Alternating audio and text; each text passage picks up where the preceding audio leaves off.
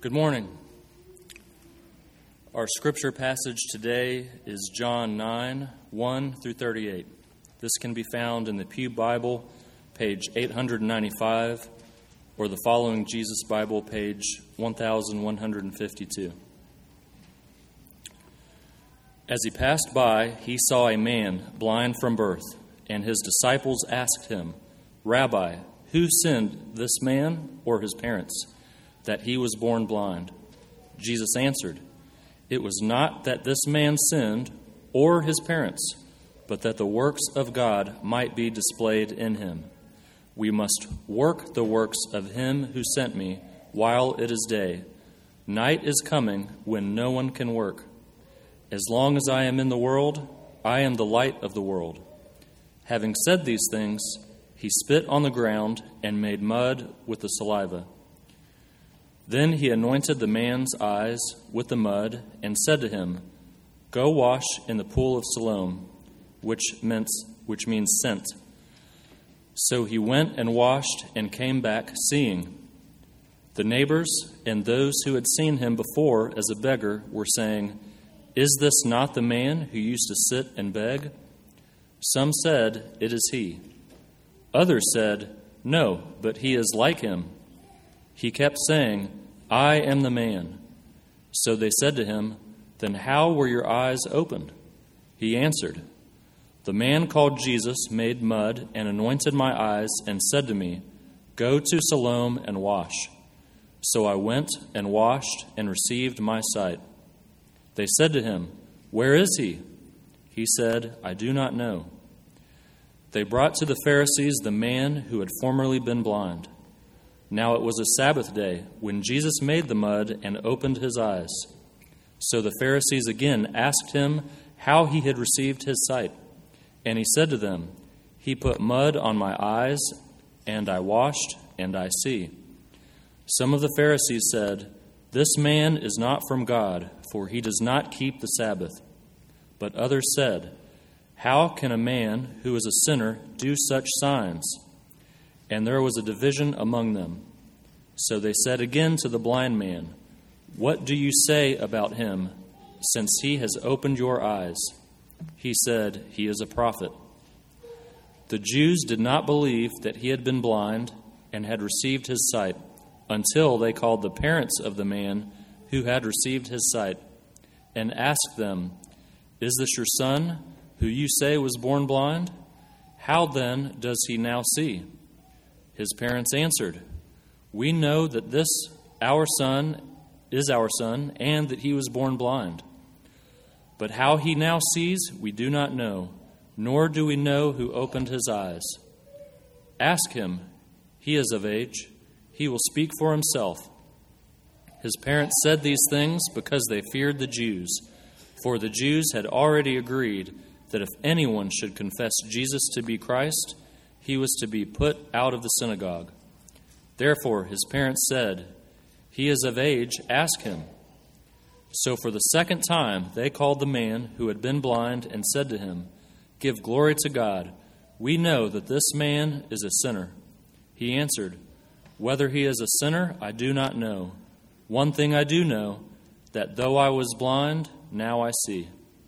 They said to him, What did he do to you? How did he open your eyes? He answered them, I have told you already, and you would not listen. Why do you want to hear it again?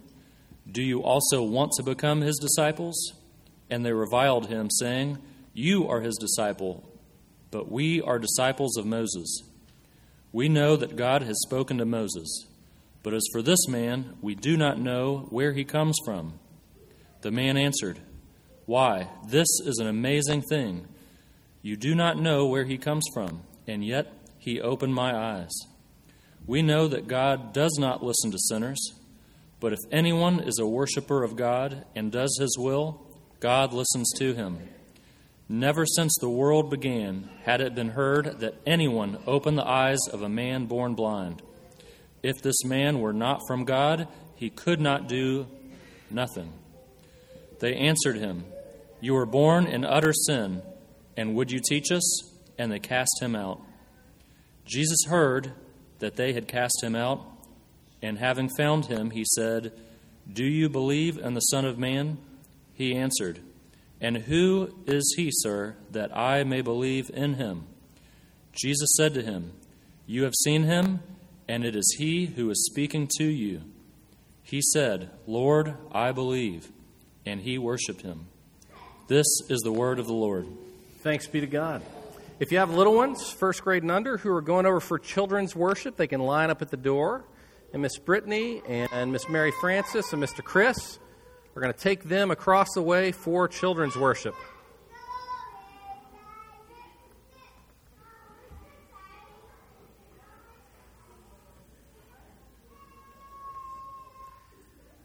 Vacation Bible School is going to be fun this year, this week, guys. I can assure you of that. So everybody knows that suffering is an, an, an, inevitable part of life. Can you see where you're going, Henry? All right, buddy. Everyone knows that suffering is an inevitable part of life, but there's suffering, and then there's suffering the deep kind of suffering that is so grievous, so heartbreaking, so permanent, it just doesn't feel right. It doesn't seem right. And you find yourself asking God, why? How could you allow this to happen? And in today's text, the disciples see an example of this kind of grievous suffering. A man born blind and then forced into a life of poverty. And the disciples asked Jesus, Why? Look at verse 1 and 2. As he passed by, he saw a man blind from birth, and his disciples asked him, Rabbi, who sinned, this man or his parents? that he was born blind. The disciples are grieved by what they see and they want to know why. So, whose fault is it? Jesus? Did this man sin or was it his parents that something so horrible would happen? They assume that the man's blindness was a consequence of sin. Surely his parents must have done something or he was going to do something that he would be born in such a plight. And we, as 21st century readers, might be tempted to accuse the, the disciples of being ignorant dolts, right? And we almost want to say, well, of course he's not blind because of sin. That's ridiculous. Well, it's actually not ridiculous.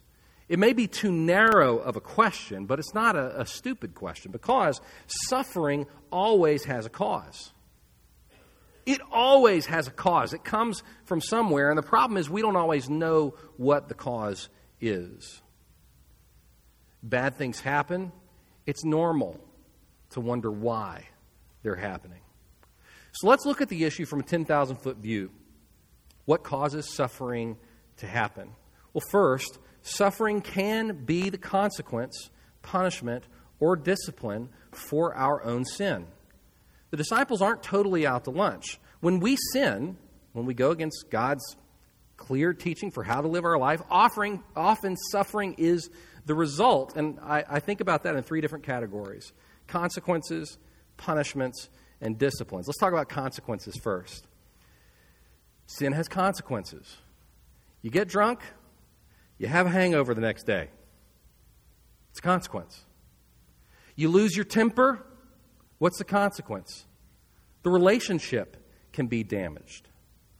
Also, if you regularly covet your neighbor's wife, your neighbor's house, your neighbor's job, your neighbor's possessions, don't be surprised if you start feeling dissatisfied with the things that God has given you. That is a suffering that is a consequence of your sin. That's what happens. You play with fire, you get burned. So it's possible that this man's blindness is a consequence of his parents' sin, for example. They may have done something while he was in the womb that caused his blindness. They may have sinned in some way that caused it. Jesus says that's not the case, but it can happen. Suffering can be the consequence, an unintended consequence of sin, but suffering can also be a punishment for sin. But I think it's important to distinguish between punishment and discipline. I think there's confusion as to what those things are. So, punishment is retribution for sin, something that is meted out by a judge for the protection of justice in society. That's what punishment is. But discipline, on the other hand, is pain applied to a warn an offender toward righteousness. And this is done by a loving authority for the restoration of the offender. And we need to be careful not to confuse these two concepts. The judicial system in St. Tammany, in the state of Louisiana, in the United States, it punishes. It punishes to protect society, to protect justice. But parents discipline. Churches discipline. Interestingly, God does both of these things. God punishes the lost, He disciplines His children. And so, what that means is the suffering we experience in this life can be from the hand of God. When sin wreaks havoc, for example, in the lives of the lost, it may be a foretaste of their eternal punishment. And when Christians suffer as a result of our sin, it is often the hand of God warning us away from sin back to Him. So, just as a parent applies discipline to their children to call them back, so God also disciplines His children. We'll sin, we think we've gotten away with it, and then pain comes that shows us our sin and calls us back to God. But all that said, we need to be very, very, very cautious not to jump to conclusions in attributing our suffering, and especially the suffering of others, to this category. You're not God. And you don't know the mind of God with full clarity except what He's revealed in His Word. So we need to be very humble and very hesitant to suggest, especially to somebody else, oh, there's, you're having a problem? Mm. You probably have some sin that you hadn't repented of. You probably have something going on, and God might be disciplining you, or God might be punishing you. Sometimes it's evident. When a person gets caught red handed in sin, well, there you go. That's clear. But usually it's not so clear cut. And when we attribute every suffering in the world to the hand of God, oh, God's brought this into your life because of something you're done. Or when we see every suffering as that person is somehow culpable of sin, what do we do? We can unnecessarily wound the conscience of people, unnecessarily, or we can sully the name of God. So the disciples aren't stupid for asking this question who sinned, him or his parents? But I think they're being hasty. This blindness might have been due to this man's sin or to his parents' sin, but there are plenty of other reasons why suffering happens in this world that's not related to our sin. Here are a couple of more examples. Suffering can be the consequent, consequence of another person's sin, and it can be the result of just general brokenness and decay in the world. Let's talk about the first one. Sometimes people sin, and their sin inflicts suffering on other people, right? Oppressors, lawbreakers, liars, adulterers, abusers. All of these people their sin, by its very nature, injures another person. It causes someone else to suffer. And often it's the innocent who suffer, right? But there are other times when there's no clear person to point the finger at. Suffering occurs, and there's no explanation except we live in a broken world. So suffering can occur for all these reasons. It can be a consequence, discipline, or punishment for sin. Suffering can happen due to another person's sin, or it can just be because of brokenness in the world. But Jesus introduces a fourth reason that suffering can occur in our text. Look at verses 2 and 3.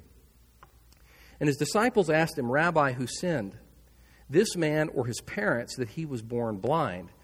Jesus answered, It was not that this man sinned or his parents, but that the works of God might be displayed in him. So, what is another reason that suffering can happen? So, in extraordinarily rare circumstances, God may ordain suffering for remarkable redemptive purposes. And let me reiterate, I'm talking about remarkably rare circumstances. Why do I say that? Well, because of what Jesus says in the text. He says that this specific man's suffering, his blindness, was ordained by God so that the works of God might be displayed in him. But Jesus doesn't stop talking there. Look back at verse 3. Jesus answered, It was not that this man sinned or his parents that the works of God might but that the works of God might be displayed in him. We must work the works of him who sent me while it is day. Night is coming when no one can work. As long as I am in the world, I am the light of the world. These two verses seem kind of out of place in the text. We're talking about this blind guy here, and now you're talking about I'm the light of the world. We got to work while it's day and not while it's night. What, what is he saying? Jesus is saying, I am the light of the world, and God has sent me, and I'm here now. And this time, when I'm on earth, is very special. And I don't have much time. Night is coming. And in this remarkably special era, these three years, of Jesus' ministry, he says, God has ordained some very special circumstances where my glory is going to shine in an absolutely remarkable way. God ordained this man's blindness so that I, Jesus, might heal him and that the works of God would be displayed in him. So God chose this guy and ordained his blindness for a very special purpose while Jesus was on the earth. Can God do that today? Sure. But this text would caution us to be very careful in attributing that to God. So, the odds are extremely likely that our suffering falls into one of those three first categories rather than this one. So, why bring it up? Well, even if our suffering has some other root cause, which is often impossible to discern, sometimes we don't know where it's coming from, this man's experience demonstrates that God can use our suffering for his glory. So, regardless of why your suffering happens, God can use it for his glory. He used this man's suffering for his glory, and he can do the same in you. That's the reality of life. You may never know why you suffer. And I want to encourage you to be hesitant in attributing it to God. Not knowing the cause is better than misattributing it to someone or something, to God or to some other innocent party. And really constantly looking backward and trying to discern why did this happen? How did this come to be? Trying to find the root cause of your suffering, that can be wasted effort. Knowing the cause can't change the past. You are where you are. So, if you can't easily determine what caused your suffering, I would encourage you to redirect your gaze rather than constantly considering where our suffering came from, a more fruitful meditation is what is our suffering going to lead to? And here's what we can learn from the blind man's story. When God's people suffer, the story always ends with glory. So, regardless of the source of your suffering or the cause of your suffering, when God's people suffer, the story always ends with glory. Some of you I know, are suffering deeply right now. Some of you are battling chronic illness. Some of you are waiting for the results of tests. Some of you are struggling with fracture and pain in your home. Some of you feel like you're losing the war with your sin. Some of you, you feel like life has just got you up to your neck. How is your suffering possibly going to end with glory? On the other hand, some of you aren't suffering in any major way right now. And that's fine. You still need to listen, though, because great suffering is going to come. It will come. And if you don't have this truth deeply embedded in your heart and mind, you may get caught unaware and be swept under the tide of your suffering. So, all of us need to hear that when God's people suffer, the story always ends with glory. So, let's look at this man's story. First, the suffering of a Christ follower always ends with restoration. This man's blindness was healed by Jesus, and in the same way, if you follow Jesus, there will come a day when He will relieve every bit of suffering that you have. You will be healed, you will be restored, and like Job, you'll, you'll receive everything you've lost with interest. Look at verses 4 through 7. We must work the works of Him who sent me while it is day. Night is coming when no one can work. As long as I am in the world, I am the light of the world. Having said these things, he spit on the ground and made mud with the saliva. Then he anointed the man's eyes with the mud and said to him, Go, wash in the pool of Siloam, which means sent. So he went and washed and came back seeing. Why did Jesus heal people? Right? Jesus came to die for sins, right? Be raised from the dead, overcome sin and all this kind. But why do this? What was the purpose? Well, Jesus came to undo sin and all of its effects, including suffering. He came to make right everything that had been broken. And when you go back in the Old Testament and you look for promises of the Messiah who would come and who would make all things right, you hear promises like this one from Isaiah 35. It says, Strengthen the weak hands and make firm the feeble knees. Say to those who have an anxious heart, Be strong. Fear not. Behold, your God will come with vengeance, with the recompense of God. He will come and save you. Then the eyes of the whoops. Then the eyes of the blind shall be opened, and the eyes of the deaf unstopped. Then the lame man, then shall the lame man leap like a deer, and the tongue of the mute sing for joy. For waters break forth in the wilderness and streams in the desert. The burning sand shall become a pool, and the thirsty ground springs of water. In the haunt of jackals where they lie down, the grass shall become reeds and rushes, and a highway shall be there. And it shall be called the way of holiness. The unclean shall not pass over it. It shall belong to those who walk on the way. Even if they're fools, they shall not go astray. No lion shall be there, nor shall any ravenous beast come up on it. They shall not be found there, but the redeemed shall walk there. And the ransomed of Yahweh shall return and come to Zion with singing. Everlasting joy shall be upon their heads. They shall obtain gladness and joy, and sorrow and sighing shall flee away. So when Jesus shows up and heals this man's blindness, what is that declaring to him and everyone else? He's here. The one who has come to make all things right is here. And he didn't just come to save us from sin's guilt. He didn't just come to save us from sin's power. He came to set us free from all of sin's effects. And if you follow Jesus, these promises will come to bear in your life. He may heal and restore you in this life, but we have a solid promise that in the resurrection, when Jesus comes back, you will be raised from the dead and you will receive everything that you've lost. But how can it be that we, like Job, will receive everything we've lost and more?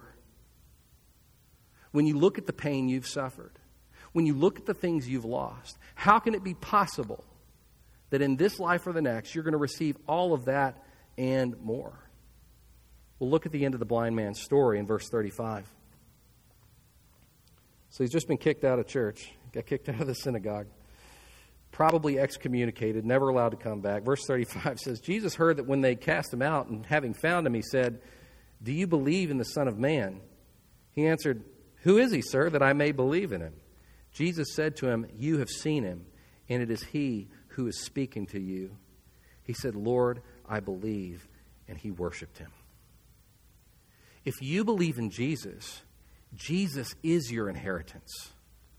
Jesus is the gift that is greater than everything we've lost. To know Jesus, to know His love, to live your life according to His purposes, this is the restoration we look forward to. He is our hope.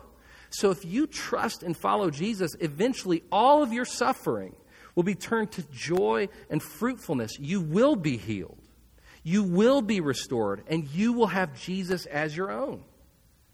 When God's people suffer, the story always ends with glory. One day, everything you suffer will be restored. But what about between now and then? Are we simply to remember how the story ends and just suffer in the meantime? Are we to endure the pain, remembering the prize of Christ and the resurrection?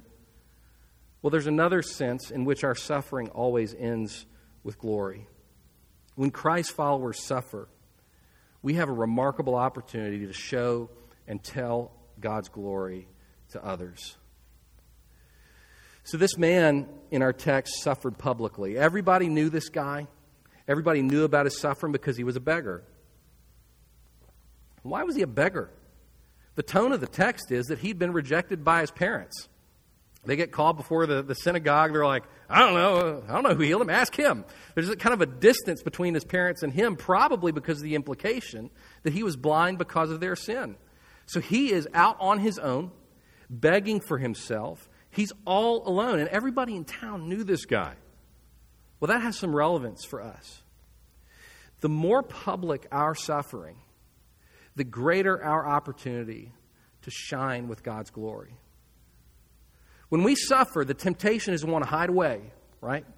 To be strong, to be put together. Sometimes we're ashamed of what's happening to us. Just like this man was accused of sin for his blindness, uh, people might make the same assumption about us. Who knows? Maybe your suffering is due to your sin. Regardless, our brokenness and our sin is an opportunity for the glory of God to shine. Right? So, this man, everybody knew about his suffering. And because everybody knew about his suffering, he had quite the audience for people to, to hear and see the power of Christ in him. Now, levering, leveraging your suffering for the glory of God takes courage. It also takes wisdom. But regardless of your suffering source or cause, suffering is an opportunity to make much of Jesus. So, in times of suffering and healing, we have an opportunity, a great opportunity, to speak of God's past faithfulness and our future hope. So let's see how the healed man did just that in our text. So he gets dragged before the Sanhedrin, or not Sanhedrin, but into the synagogue. And we're going to read this kind of long uh, dialogue. We'll read verses 8 through 17, and then we'll skip down to verse 24. Verse 8. The neighbors and those who had seen him before as a beggar were saying, Is this not the man who used to sit and beg? Some said, It is he. Others said, No,